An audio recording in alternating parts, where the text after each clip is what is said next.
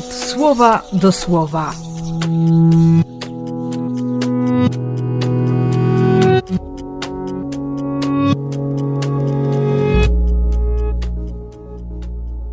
Dwudziesty ósmy marca, wtorek.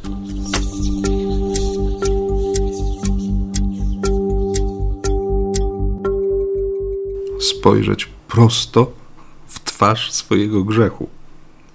Bo jeśli się grzechu nie widzi, to to, to kąsanie, ten jad będzie powoli zabijał.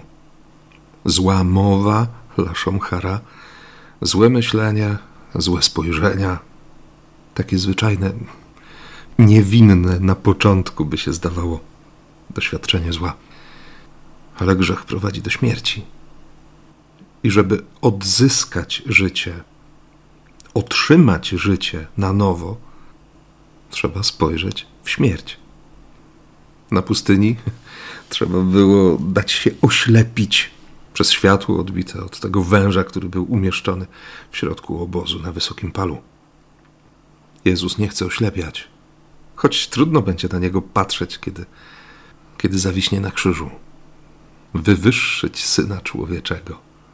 Bóg potrafi wszystko odwrócić potrafi mnie zatrzymać na tej równi pochyłej, prowadzącej do beznadziei, do, do pogardy sobą również, do samotności.